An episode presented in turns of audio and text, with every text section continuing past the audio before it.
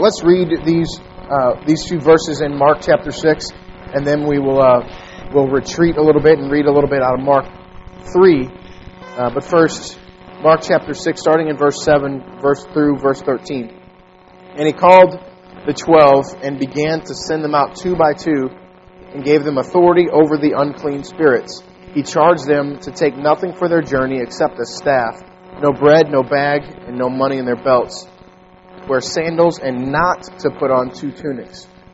And he said to them, Whenever you enter a house, stay there until you depart from there. And if you place, and if any place will not receive you, and they will not listen to you, then when you leave, shake the dust that is on your feet as a testimony against them. So they went out and proclaimed that people should repent, and they cast out many demons and anointed them with oil who were sick and healed them the Word of God. Let us retreat a bit to Mark chapter 3. This, these verses are the culmination of Mark chapter 3. If you remember, Jesus gathered his disciples around them, and that's what happens in Mark chapter 3, verse 13. And he went up on the mountain and called to him those whom he desired, and they came to him. That is the twelve. Verse 14. And he appointed twelve, whom he also named apostles, so that they might be with him and that he might send them out to preach and have authority to cast out demons. The core of, of the message tonight is based in this verse, and the in Mark chapter 6, the stuff I just read, is the culmination of this. So Mark gathers these 12 intimate guys around him in order to live with them, to disciple them, to be with them, to allow them to see what life is really like, and then he sends them out to preach, and then he sends them out to have authority, and that's exactly what happens. And so this is like spring training is now over and it's time for the real games to start. I'm going to send you out. And he sends them out two by two. And so let's dig into to what is exactly happening. Four things that Mark sends or that Jesus sends these people with. And before we get into that, I want to restate the the point of what the book of Mark is about. We are walking through this this uh, museum on the life of Jesus, and Mark is, quick hitting different things. And we are in the midst of, of how He has sent them out. That's where we're, we're going to land here for the next couple of weeks. And the, the heart of it is just quick hitting uh, images of Jesus, the, the title of the series. And what's happening here when Mark is writing to the people that he's writing this to is Christians that are in Rome who are, uh, it's illegal by, by punishment of death. Christians are dying every night on sticks and being set on fire. That's how Christians are being killed as we uh, during the time in Rome that, that this book is written. And so courage is trying to be poured into by Mark about Jesus and, and who he was. So, what are, what are the four things that Mark sends these people with? First, in verse 7, and he called the twelve and began to send them out two by two and gave them authority over the unclean spirit. So basically, the first thing he sends them with is with explicit authority.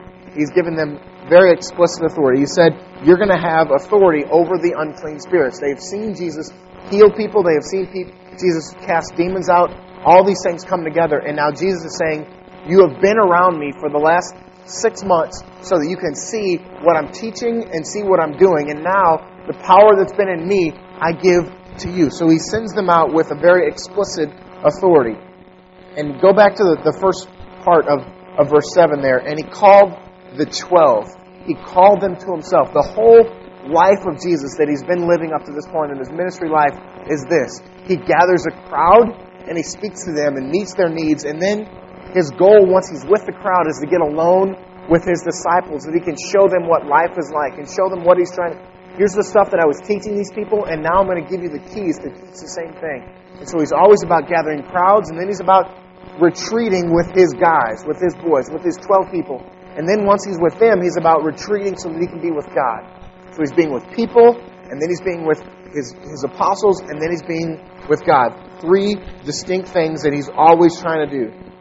Now, the implicit thing that this being, they're being sent there is that he sends them discipled. And he called the 12 and began to see them. And so he, he has discipled these guys for six months. As we walk through this Jesus museum, we've seen Jesus gathering crowds and getting alone with the disciples and getting alone by himself. And I said before, the spring training is over, and now it's time for them to go and do. They have seen Jesus heal people, they have seen him cast out a demon like we talked about a couple of weeks ago with the, the, the herd of pigs that the legion went into, and, they've seen all this stuff happen, and they've, they've watched Jesus interact with them, and they've seen Jesus teaching very boldly and very distinctly. He sends them out, disciple them. We'll talk more about that as, as we continue on. And then the third thing that he sends them out with, he sends them dependent. I want to read verses 8 through 10 again and see the dependence upon God, and we'll, we'll talk about that. Uh, he charged them to take nothing for their journey. Remember, they're being sent out in pairs, two by two. So you're going out with one other person. And he charged them to take nothing for their journey except the staff no bread, no bag, and no money in their belts. They're going out to a hostile world in a hostile situation with nothing but dependence upon God, trusting in the explicit authority that Jesus has, has given them and the implicit discipleship that He's given them. And now they are dependent upon those two things. But they're to wear sandals and not have on two tunics. And He said to them, Whenever you enter a house, stay there until you depart from there. They're going into a town, and anyone who receives them, they're going to very boldly say, God has called me to come to this town, and I'm going to stay at your house, and you're going to feed me, and you're going to give me shelter, and you're going to clothe me, and provide for me in return for me proclaiming this message of repentance and, and me healing and casting out demons. So they're very bold in what they're saying because of what Christ has said. And I want to retrace here and, and give a little bit of, of practical application for us in this age, in this life, uh, to depend upon God. The three audiences that are, that are in play here. The first audience that's in play are the disciples themselves. They're being told to go and live and live a life that is uh, to go and, and speak and preach and heal demons. So they are to depend upon God for their provision for their life. But more importantly than that, who Mark's intended audience is. The Mark's intended audience is Roman Christians who could be killed for being a Christian and teaching them to understand that through all things, Christ is the one who they can depend on for everything. For them, in this particular situation, it's physical needs. For now, in these people, the Roman Christians, it's intense for them to know and understand that they can completely depend upon God. And then finally, the, the, the third, third audience is, is us, modern day where we are reading it here and understanding that when Christ gives us a mission, He has provided. Look again at, at verse 10.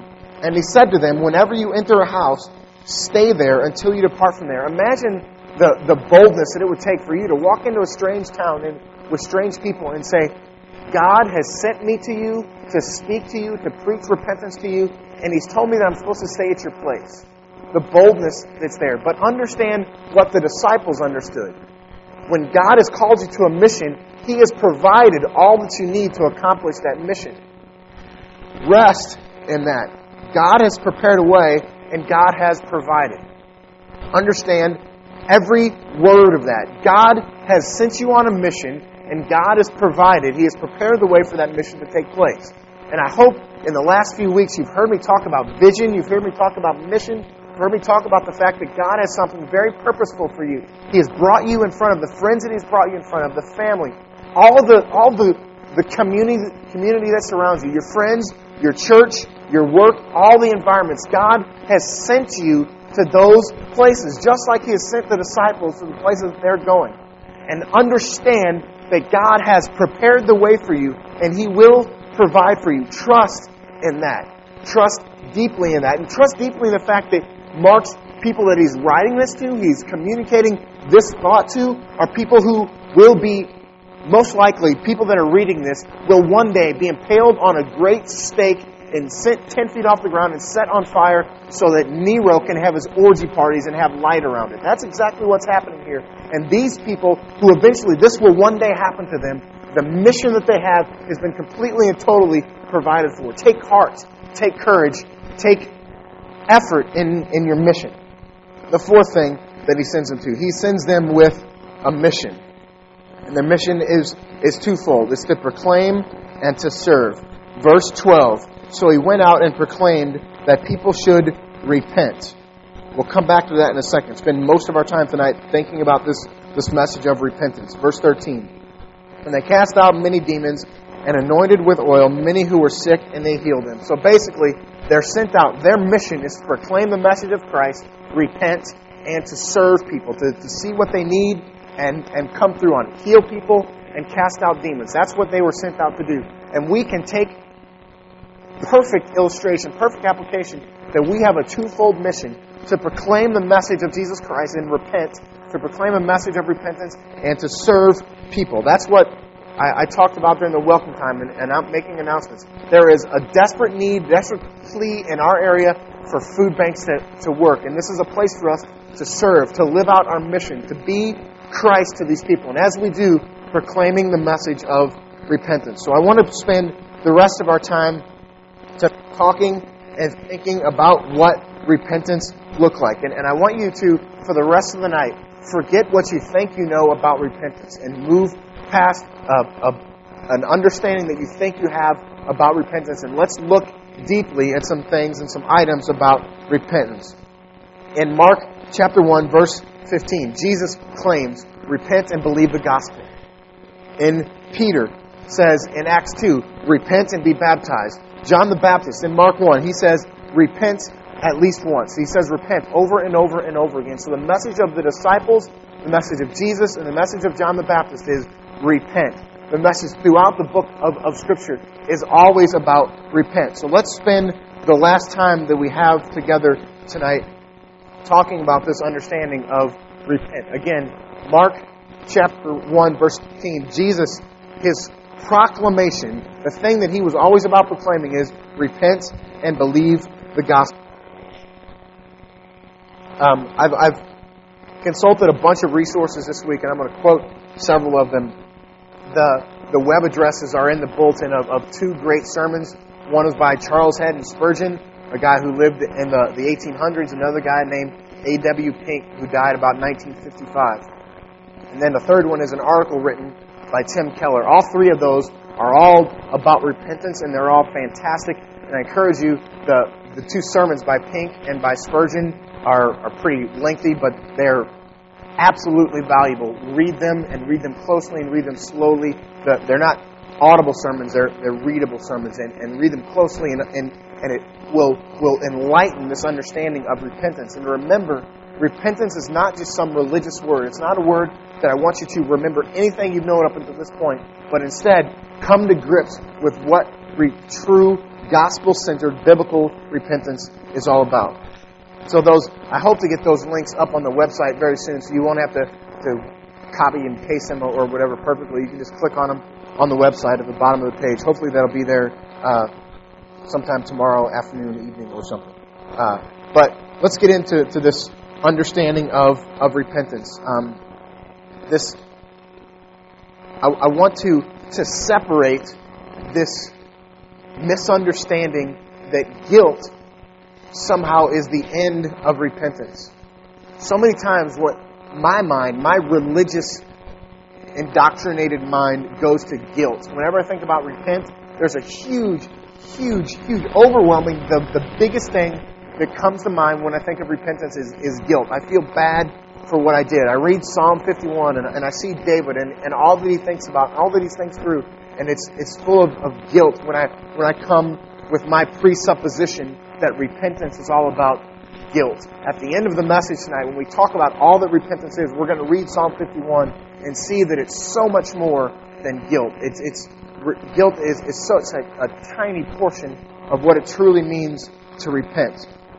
Uh, I've heard it said, listen to one of talking about listening to, to, to pastors, listening to the preachers. Listen to one and you're a clone. Listen to two and you're confused. Listen to many and you are wise. So I want to bring forth to you great preachers of the modern day, great preachers of the, of the past that have expounded upon Scripture and understanding what this concept of repentance is. But before we get there, I want to bring to, to mind the, the idea of gospel centered repentance. And, and it comes from this verse, Acts 11, verse 18. Gospel centered repentance comes from this verse and, and a few simple words. When they heard these things, they fell silent. And before we get into the heart of what this verse says, let me tell you the, the background. Paul has just gotten in the face of Peter. Paul, the gospel bringer to the Gentiles, the guy who's preaching repentance to the Gentiles, has gotten in the face of Peter because Peter was, was hanging out with, kicking it, and preaching to Gentiles, and then the, the Jewish people came and, and said, wait a second, you're eating with these sinners, you're eating with these Gentiles, you shouldn't do that. And so Peter stopped hanging out with these, these Gentiles. And so Paul confronts him about the sin, and Peter repents. And this is uh, the, the end of that. Paul speaking. And when they heard these things, they fell silent and glorified God, saying, Then to the Gentiles also God has granted the repentance that leads to life. Basically, Peter has, has been embracing these Gentiles, and then when the, the religious people come along, he decides, well, I'm going to I'm going to win your favor instead of theirs, so I'm going to shun them. But ultimately, this message of repentance that leads to life is for everyone. This simple phrase, God has granted repentance that leads to life. I want to bring out two Greek words that are here. First, the word for grant here, granted, is a Greek word called didomai. It's used 376 times in the New Testament. That's a lot.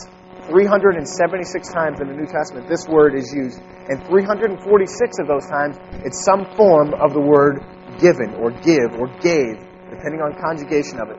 346 times it's translated as, as given or gave. So this is a gift of God. Repentance is a gift, a grace of God.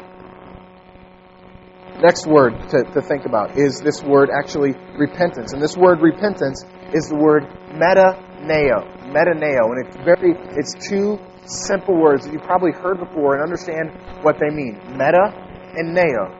M-E-T-A and N-E-O. These two words coming together. And meta is to change the structure of something. Metamorphosis is metamorphosis. The morph is the structure of something. So meta is to change the structure of something. So meta simply means changing. So many times we've talked about repentance means you're walking this way and now you turn around and walk that way. You take 180 degrees towards your sin. That's a little bit right, but there's so much more to it. It's changing, which is what that definition is talking about, but there's so much more to it. And neo is to perceive or understand with the mind.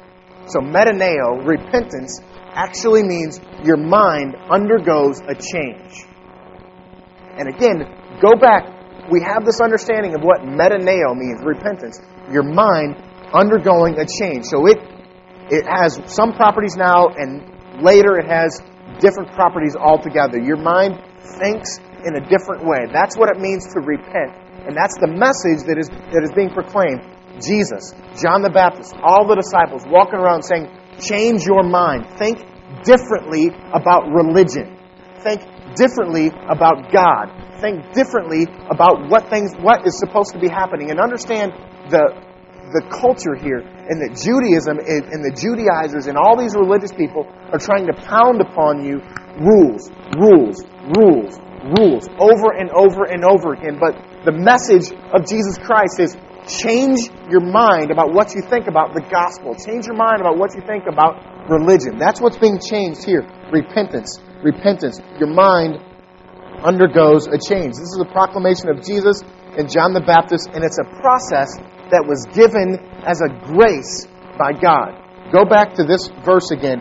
And God has granted repentance. He has granted to you, given to you this ability to repent. It's not something we do of our own. It's a it's a gift. And and Acts 5:31 talks about it. How God gives repentance as a gift. You can try all you want to repent, but if we truly repent, metaneo, we truly change our minds. It's a grace gift from God. Meditate, wrestle with that, and understand that guilt is imposed upon us, and we want to change because there is guilt in us. And guilt leads us to want to change on our own. Repentance is a gift of God, it's a grace gift from God. Think about that. Chase the, the overwhelming guilt nature of of religion centered repentance and understand that repentance, true mind altering, changing, thinking differently about God, comes as a grace gift from God. God gives us a changed mind, and then the last part that leads to life. That's the gospel. Repentance leads to life. Life that is glorifying from God. Life giving. I have come to give you a full life. The thief comes to steal, kill, and destroy. So much of repentance is, man, I really want to do these things, but instead I, I'm, I'm not going to do them because I'm, I feel guilty about it. But gospel centered biblical repentance is I am so focused, so understanding, and knowing that these things that, that are not right lead to death. These other things that are about God, full centered repentance leads to life. The 95 Thesis, written by Martin Luther, which the, the whole Reformation, the, the Reformation of the entire church hinged upon the 95 Thesis written by Martin Luther. And the first words that Martin Luther writes are Our Lord and Master Jesus Christ willed the entire life of believers to be one of repentance. So many times I think about this whole idea of, of gospel centered this or gospel centered that or whatever is, is a new idea, a new concept. Martin Luther died in 1546, and he's talking about repentance that leads to life. He's talking about a gospel centered repentance. Our Lord and Master Jesus Christ willed that our entire lives, the entire life of the Christian, is about repentance. And continually, steadily, always having a change of mind. Think through this understanding. Forget about what you think about repentance and go back to this metaneo, change of mind, understanding. Our whole lives, our whole existence are about changing our minds our sin patterns, our flesh, our minds in that way want to move towards pleasing self, want to move towards selfishness and pride, and not towards humility and God centeredness. And it's, it's a, a whole mind change in all of our lives, continually, daily, minute by minute, over and over and over again, are about repentance. And the, the whole metamorphosis of the church hinged upon these first words from the 95 Thesis from Martin Luther. Uh, Tim Keller writes this But in the gospel, the point of repentance is to repeatedly tap into the joy of our union with Christ in order to weaken our need to do anything contrary to God's heart. It's a little longer, so let's walk through it again. But in the gospel, the point of repentance is to repeatedly tap into the joy of our union with Christ in order to weaken our need to do anything contrary to God's heart. Repentance, as with all other graces, as with all other gifts, their, their purpose is to take us into a greater, deeper, more profound, more intimate relationship with God. I got a chance to talk to a friend of mine this week who, who grew up in the church and, and has sort of abandoned it, and, and he, his, basically his mind wide open, and, and he embraces all sorts of, of religious doctrine, all sorts of understandings, all sorts of thoughts. And, and I, I've been in conversation with this guy about broken relationships, and the he, he was talking about how Christians can be on board blindly with the Republican Party all the time when they embrace torture tactics, and, and Christ wouldn't embrace torture tactics. And, and he's talking about all this stuff, and, and, and I said, made an argument about that, but, but ultimately, the point is, is that relationships around this planet are broken. Even the people that we love, we have broken relationship with. I love my wife dramatically, but we have brokenness in our relationship all the time. We have to work through it because there's a fracture in us at the, the core of my sinful, selfish nature is a desire to please self, a desire to be proud and, and, and want for myself. And that causes brokenness of relationships. And, and with, with even some of you guys, from time to time, the break in our relationship tends to happen because we have a fracture in us that wants to please ourselves. That's sin. But God has come to restore that relationship. He brings graces, He brings gifts to us to bring us to a place where those relationships become restored, and most notably, the relationship that we have with God. Do you understand that the gifts from God, the purpose of them, all of them, are to bring us into restored relationship with God and with man. When we understand repentance as not a, a religious activity, but more a gift of God for the purpose of restoring relationship, for the purpose of restoring life, it, it takes on a deeper meaning, a, a more understood meaning, a, a more, there's a greater desire in my heart to follow it, to desire it, to see it, to, to experience it, because it leads to life. The point in the gospel of repentance is to repeatedly tap in to the joy of Christ.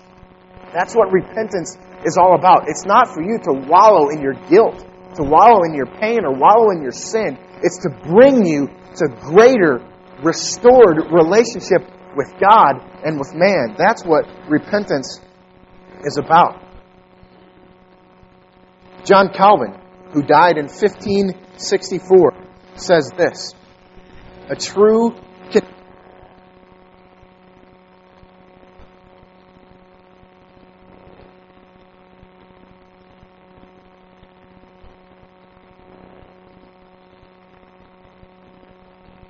It's a hard word to say. I practiced all week and failed. The point here is, is. The point of repentance is here a mortification of the flesh and a vivification of the spirit. I did pretty well that time, didn't I? Vivification.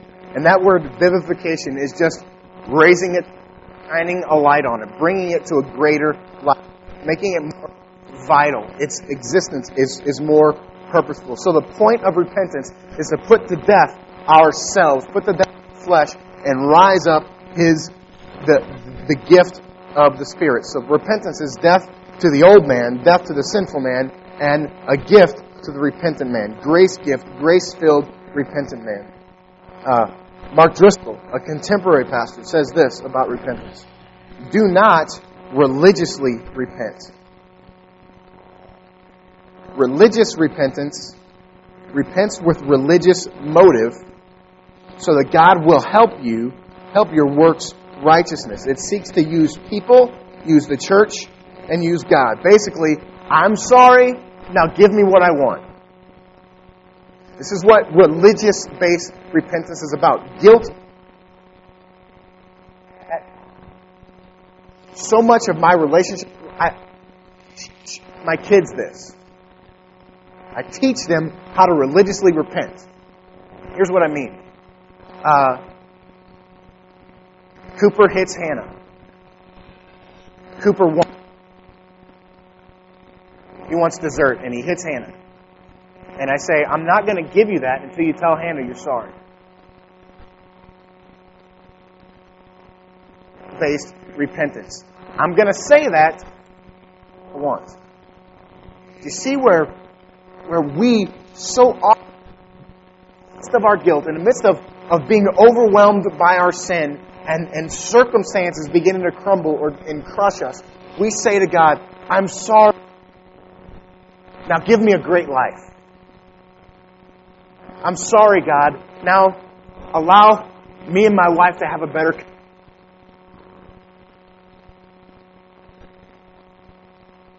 relationship with my boss so that I can succeed at work. I'm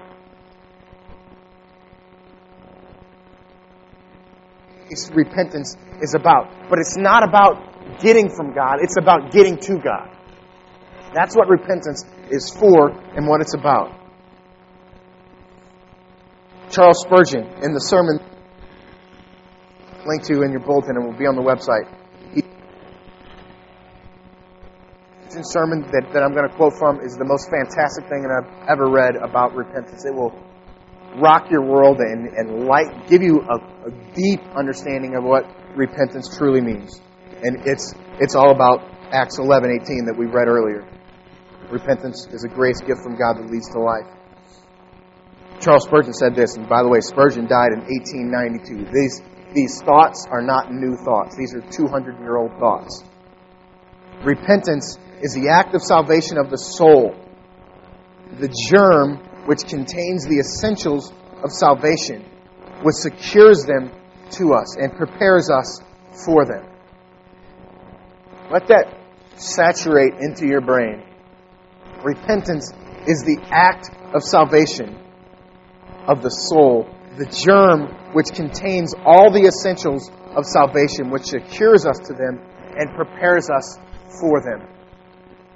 This understanding of gospel based biblical repentance is the, the germ. And by germ, it's like a, you plant a, a bulb in a, in a well soiled garden, it's going to come up and, and spring life. It is the thing that life with Christ begins with. Life with Christ begins with this understanding of repentance. And it's not just, okay, I'm a sinner and now I repent and now I'm a Christian. It's a, it's all the time, all the time happening. The germ that leads to the flower, that leads to life, that springs forth and brings forth life. Repentance is the act of salvation of the soul, the germ which contains the essentials of salvation. Go back to, think about a little bulb, and they, it's, it's a small little thing of, of dirt. It's, it's a smaller than a tennis ball, a tiny little bulb. And within that bulb are everything that's necessary to spring forth a brilliant, strong, fertile tulip or, or some sort of flower. It's, it's all, it's, it's, it's beautiful. And to, to see that process that happens and to, to think that this, this small, dirty, tiny little thing can spring forth such glorious beauty and, and point heavenward and, and, and elicit things in our brain to, to make us think of, of beauty, to, to remind us of, of love, to remind us of God, to remind us of all these things spring forth out of this, this tiny, small, dirty, nothing to look at sort of thing. And this is the picture of the gospel that springs forth. And repentance is that germ where all of, of what's needed to bring salvation, all that's what's needed to, to encounter relationship with a perfect and holy God is found in repentance. And then the last thing that Spurgeon says repentance is a grace.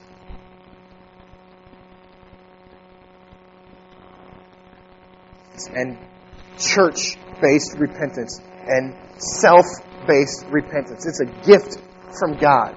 And it's something that we need to, to, to push towards and remind ourselves of and beg, allow me to repent. Spurgeon continues to say in that sermon, dwelling upon the ultimate grace, the sacrifice that Jesus made on the cross, and dwelling and thinking all the way through that. That is, thinking about the sacrifice, when you're thinking about repentance, when you're dwelling on repentance, to dwell upon the sacrifice that Christ made on the cross, meditating on it and hearing the shrieks of Jesus. My God, why have you forsaken me? Hear those shrieks when you are thinking of repentance, when you are dwelling on it, when you are begging of God to give you the grace of repentance. Meditate, dwell on the shrieks of Jesus. My God, why have you forsaken me? The sorrow and life that's found in that moment. And that man on the cross is the grace that leads to repentance, which leads to life. Let me say that again. I stumbled over it. The sorrow and life that's found in that man on that cross is the grace that leads to repentance and leads to life. There is a hint of sorrow, there is a hint of guilt that's found in repentance, but there is huge.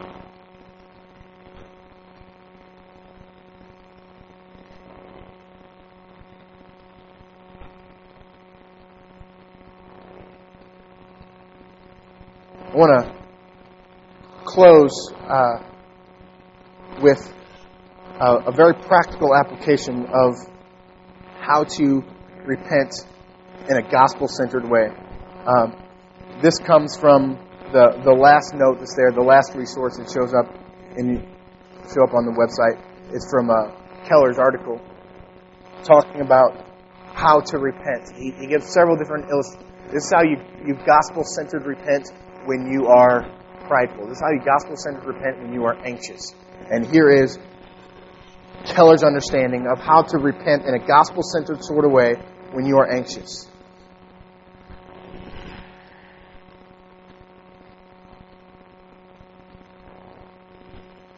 Cowardly avoidance of hard things for me. Before we continue, think about something that you have been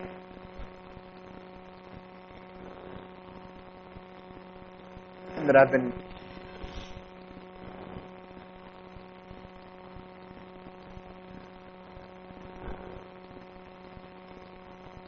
or my mind goes. Think about something in your life that you are anxious about. And instead of being anxious, because Christ tells us to not be anxious about anything, but instead present all of our requests to Christ, to God, as in petition. We are not to be anxious. So think about what you're anxious about. Consider the free gift until there is no cowardly avoidance of hard things. Since Jesus faced evil for me. You don't have to face evil. Christ has already done it. Until, do that until there is no anxious or rash behavior. Since Jesus' death proves God cares for me and will watch over me.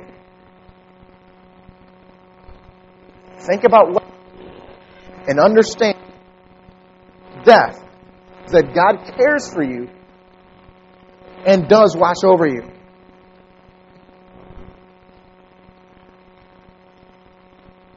Think about that statement. It takes pride to be anxious. Because it's all about me. Pay attention to me. It's all about me.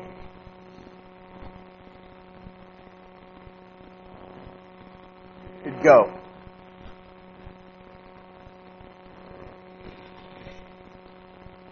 And calmness and strategic boldness. Think about the cross in, in light of whatever you're anxious about. And think about the grace gift of God until whatever it is that stresses you out pales in comparison to man dying on that cross. So you're overcome with calm thoughtfulness and understand, as we talked about before, that the mission that you have in front of you, the thing that you might be anxious about, has been placed there by God to teach us to rely upon Him, to have dependence upon Him. God has marked out your mission, and God has provided for you the means to get through that mission. Don't be anxious. Rest upon Him. Repent in a gospel centered way.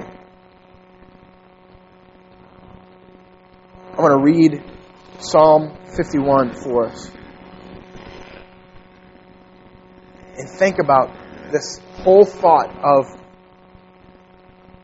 what we think about David. And David has just committed this ultimate sin. He's, he has been a guy fighting a battle on a war for his army, and he's got a wife that's back home who's hot, and David uses his, his power to come and, and sleep with her, commit adultery with her, and she gets pregnant. And so David brings back his her husband from war so that he'll sleep with her, so that everybody will think this baby that's actually David's will everybody will, will know, will think that it's it's Uriah's, Bathsheba's husband. And then he won't do it, and so David sends him out to die, to be killed. So he's dead. David commits adultery and he commits murder, and this is the response, the repentant response of David. Imagine if you did something approaching that But the grace gift of God is the repentance that leads to life that is Psalm 51. Have mercy on me, God, according to your steadfast love. Repentance focused on God or steadfast love. According to your abundant mercy, blot out my transgressions. Wash me from my iniquity and cleanse me from my sin, for I know my transgressions and my sin is before me. Against you and you only have I sinned, and I've done what's evil in your sight, so that your words may be justified and blameless in your judgment. Think about the, the concept that the, the, of the things that we've talked about and what repentance means. That it's not just to get God to do what we want Him to do. It's not, I'm sorry, so do this for me. Instead, it's, God, I throw myself at your mercy. Verse 5 Behold, I was brought forth in iniquity, and in sin did my mother conceive me. Behold, you delight in truth in my inward being. You teach me wisdom in the secret heart. Purge me with hyssop, and I shall be clean. Wash me, and I Let me hear joy and gladness. Nice. Please.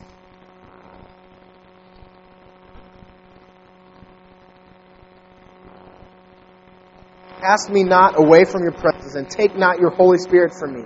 Restore to me the joy of your salvation. Restore to me the joy of relationship with you.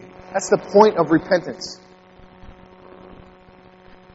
Verse 13. Then I will transgress, trans,